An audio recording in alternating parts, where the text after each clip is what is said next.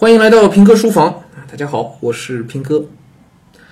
也今天啊，这个忍不住要推一段自己的节目，有点自卖自夸啊。但其实不是那么回事儿，这真的是我自己录节目的时候啊，就特别的感慨啊。这段节目其实，在我们大家听到今天的这个平哥书房的时候，其实节目应该还没有还没有在那个专辑里面正式上线啊。但是我自己录已经录完了。嗯，我的感慨的点在哪里呢？就是你知道，我们作为一个老师啊，在给孩子们讲文章的时候，尤其语文老师啊，经常会讲的自己热泪盈眶。我是亲眼见过的，我初中的、我高中的语文老师都有过在课上给我们讲课文，讲的讲的热泪盈眶。一个是初中的时候讲一首诗吧，讲一首词，讲李清照啊，我初中的那个姓卢的一位语文老师啊，个子很小的一个女老师。讲的是涕泗横流啊，在在在教室里头，同学们都觉得不能理解，但是我是被震撼到了。后来到高中的时候，有一个非常儒雅的一个语文老师，姓金。那我还提到过，我高三之前，我高三的语文老师嘛，就是他。高二开始分了班以后，就是他带我们。他当时讲鲁迅的《纪念刘和珍君》啊，在课上读那个文章，读的他自己都哽咽了。很多老师都会这样，就我们说的不好听，其实这个算是自己把自己给打动了，是吧？有没有打动听众？有没有打动读者？不知道，但是打动自己，这个是是肯定的。呃，有不少的文章啊，我在给孩子们讲的时候，我自己也有这样的一个体会啊。有些呢，可能确实对孩子们来说比较难理解啊。我们作为老师呢，就尽可能的去能讲的通俗一些，能能能讲明白，是吧？啊，但是，呃，自己在理解、在讲述的那个过程当中，很难免自己会会被打动到，啊，开了这么大一个头啊，讲的是哪篇文章呢？是呃毛尖老师的那个表弟啊，毛尖老师大概什么情况？我在那个节目当中也有过一个介绍，呃，华师大的呃中文系的一个教授啊，那么他自己也是华师大毕业的啊，所以在上海的这个写作的圈子里啊，上海写作的这个圈子，包括像陈村啊，对吧？陈子善啊。格非啊，这批老师，啊，都是都是成名的作家，都成名的作家。那么毛尖老师曾经就是拜在，我记得是拜在格非老师门下的，但是他跟陈子善关系也非常好啊，他们经常有聚会。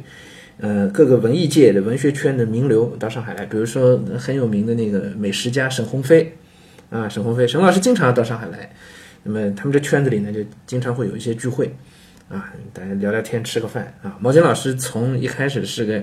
啊，女研究生跟在里头，到后来自己也呃登堂入室啊。呃，王强老师的文章呢，很很值得看，非常辛辣，非常辛辣。他写的基本上都是日常生活当中的事情啊，没有太多的这个头枪和匕首的那种 政论题啊。但是呃，从很小的一个点切进去，然后一刀扎的非常之深，直接见血啊。我们讲这个文章就直接见血啊。你读着读着，好像都是家长里短的事儿，对吧？但是。他又非常犀利嘛，所以讲着讲着一刀下去，你会觉得哇，哎天哪，到肉了，哇见血了，哦对，这话就突然让他给说准了，你就是这种有一种阅读的快感，他突然那一刀切中之后，你觉得对对对对对，就是这样。的，然后结合他前面讲的家长里短的东西，你才会发现他前面是一个很大的铺垫，最终他是为了讲那一句话，就为了那一刀切下去那一刀。啊，那么我分享给同学们，我们在现代文名家名作精讲的专辑里分享给大家的那篇文章呢，就是毛尖老师的那个表弟，非常有名的，挺有名的一篇文章啊。王安忆选一些文本的时候，就是选当现当代的一些作家的这个散文的时候，还专门选了这篇啊。因为毛尖本身你要说作家，我觉得还稍微离离最好的文学家的估计还是有点距离啊。他更多是一个批评家，就文学批评家或者是一个这个学者的一个身份。啊，但这篇文章我觉得真写出了这个作家都不一定能达到的那个那个水平啊！就是前面大段的叙述，讲弟弟表表弟怎么爱武侠小说啊，带着所有的读者回到八十年代、九十年代那个真的是黄金的年代啊！大家如何对未来充满期待，然后如何去读书，如何读读武侠还不叫读书了，陶醉于这样的故事当中，然后突然冷不丁的哗的一下，表弟就就去世了，啊，小小的表表弟就没了。哎，读者根本就接受不过来，这脑你很难去去接受这个这个现实，就跟毛尖当时自己写在文章里头是他自己接受不了，那是同样的感受啊。我想分享给大家呢是文章最后的部分，所以我我这篇其实在录制的时候我就讲的特别的激动，我基本上自己也就最后差不多也也也就控制不住了啊啊，到最后最后两节，我想在这个节目里再分享一下啊，多么孤独的夜啊！单纯的八十年代已经走远，心头的江湖已凋零。啊，嗯，单纯的八十年代已经走远。那整篇文章到此之前都没有去讲所谓的八十年代是单纯的、是纯真美好的，从来没有去提，只是在一味的描述他跟表弟两个小破孩儿，就十几岁俩孩子，在在那个年代的生活，以及表弟的离世，突然离世，只是描述这个部分，从来没有去上升到这个时代的高度如何如何去回忆、去去去追忆那个年代，从来都没有。但是倒数第二节冷不丁来一句说，单纯的八十年代已经走远，哦，然后我们像经历过八十年代、九十年代的人，你突然之间就意识到，哇塞，原来对作者的点是在这个地方，是在八十年代的那种单纯和美好，啊，八十年代的西单的民主墙，对吧？啊，北大校园，啊，可是我就不去细说了。那我们相信经历过的家长、经历过的人，肯定肯定都知道，是吧？了解那段历史的人肯定都知道，八十年代的这个回忆曾经是。整个好几代，应该是好几代中国人的共同的美好的回忆啊，包括我的父辈那一代啊，他们在那个时候都三十多岁，是吧？啊，包括我们这一代，其实看起来什么都不知道，可是当你当我们到二零零零年以后，十几二十岁，我们我们再去回望八十年代自己经历过的那段时间的时候，第一有这种亲切感，第二你也其实是通过这种回忆，你就会知道自己是怎么过来的啊。我其实八十年代在整个中国啊现代历史上是。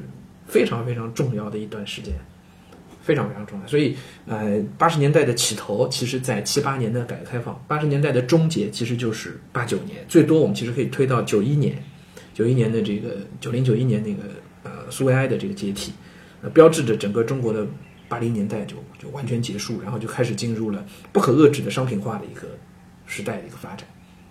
啊，但那个人文主义的那种光光环啊，永远会。放在那个地方，就呈现在历史上的这个八十年代里面，所以叫单纯的八十年代已经走远。然后后面接了一句非常痛彻心扉的一句话：“就心头的江湖意已凋零。”唉，看起来是一个时代凋零，其实是每一个人、每一个走过那个时代的人心头的那个江湖，其实其实不是说随着这个时代，而是每个人心头的那个江湖在时代的大潮当中逐渐的凋零，最后让整个时代都都凋零了。啊，那个年代就就是就是武侠的，就是单纯的，就是有这种侠义精神的，对吧？啊，就是路见不平拔刀相助的，然后就是啊，就是一声吼的，就是那样的一个年代。可是啊，随着可以说是商业文明或者是啊经济发展的一种一种侵蚀，对人心的对文艺的一种侵蚀，导致每一个人心头的江湖凋零，而每一个人心头江湖的凋零，也就让整个单纯的八十年代就离我们越来越远了。这不仅仅是时间上的远离。啊，而是一种，就是呃生活状态上的啊，或者是精神情感上的远离啊。就八十年代那种单纯的，大家啊，不论是为了国家也好，为了社会也好，哪怕是为了个人也好，既既充满希望，同时又饱含着批评啊，那种状态，可能我们二零零一年以后就就就再也没有了，再也没有了。像我表弟那样痴迷的读者渐渐绝迹，少年时代最灿烂的理想熄灭了。哎呀，这个话也是，就我前面说的，就是一刀子下去见血的那种话。少年时代最灿烂的理想熄灭了。他看起来说的是表弟，对吧？表弟少年时代灿烂的理想是做一个大侠，啊，这种理想熄灭了。但是其实，像我其实从小不是那么爱武侠的人，我我我们也同样有自己少年时代最灿烂的理想啊。那理想是什么？那理想我就不说了，是吧？再说的节目可能就播不了了。有很多灿烂的理想。而不仅仅是少年时代，这这这青年时代，多少年轻的学子都有关于社会、关于国家，乃至关于人类民族命运的这个灿烂的理想。但是那个灿烂的理想，在八九年，在苏维埃解体九一年那个时候就就熄灭了。金庸老了，我们大了，是分手的时候。啊，就金庸是代表性的一个人物，金庸太太有代表性了，太有代表性了，它代表的是一种。看起来是非常民间的，好像是很庸俗的这种文化，对吧？啊，其实，在庸俗的背后，金庸是有底子的。我一直强调这件事，金庸有底子的。所以，金庸其实是一个可以说是一种承上启下的或者枢纽式的一个人物。但他的承上启下不仅仅是开启，他的承上启下是一种拓宽，是一种拓宽。他把传统的东西用一种非常通俗的方式普及到了全民，普及到了所有中国人的身上。他让他让一个。原来有可能直接直接被熄灭掉的东西，以一种星星之火可以燎原的方式保存下来了。虽然这个星星之火到现在还远没有看到它可以燎原的那个程度，但是星星之火一直都在。啊，这其实是是金庸巨大的一个价值所在。啊，金庸的很多媚俗，金庸的很多后来政治上的一些个做法，其实，嗯，我觉得有很多值得探讨的东西啊，这不一定完全的认同。可是，金庸在五十年代的选择，金庸在八九十年代所所做的那些事情，啊，他所达到的那个高度，我觉得是毋庸置疑的。啊，金庸老了，我们大了，是分手的时候。不过，或许我倒可以庆幸。表弟选择那个明媚的夏日午后离开，心中一定还有大梦想和大爱。哎，弟弟走了，表弟走了，毛尖心里一定是，一定是痛苦的，对吧？但是痛苦之余，他反倒觉得庆幸，这是非常值得玩味的一种心情啊！就如果说后来的时代是越来越好了，因为我们都说八十年代是中国改革开放刚开始的时候。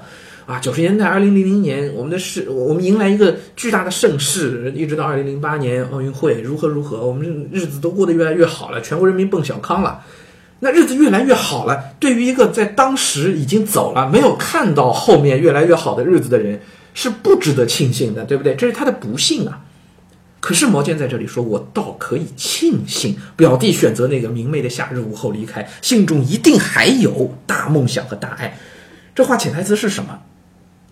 我不知道毛尖老师自己的想法，但是我的理解，我读完这话之后，我的那个理解就见血的那感觉是什么呢？就是，这表弟要是再往下活，他年轻的生命不是终结在那十四岁的那个明媚的夏日午后，再往后活到了零零年以后，他可能心里就没有那个大梦想和大爱，所以他带着这样的梦想和爱离开这个世界，这是值得庆幸的。因为那时他身后的世界还熠熠生辉，有青山翠谷，有侠客，有神。哎，那我们现在身后的世界还熠熠生辉吗？我们现在生活的世界还有青山翠谷吗？还有侠客吗？还有什么？当然，这些东西都是我在那个专辑里头，现在的名家名作精讲里头，我我我没法讲的。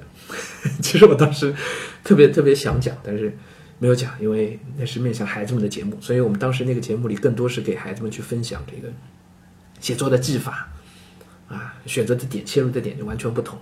但这篇文章真正打动我的地方是是最后的这两节，他身后的世界还熠熠生辉。是啊，八十年代的世界，八十年代的中国，那真真的是一一个熠熠生辉的一个一个中国啊！但是所有的一切其实都都过去了。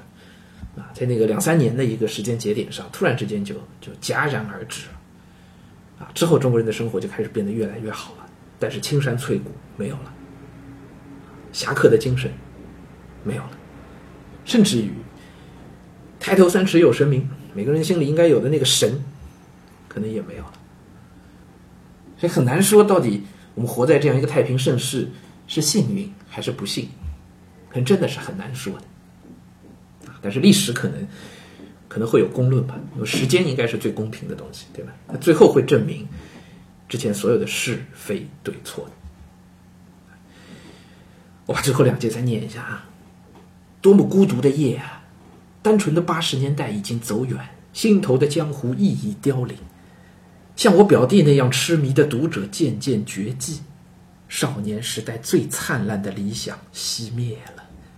金庸老了，我们大了，是分手的时候了。不过，或许我倒可以庆幸，表弟选择那个明媚的夏日午后离开，心中一定还有大梦想和，因为那时他身后的世界还熠熠生辉，有青山翠谷，有侠客，有神。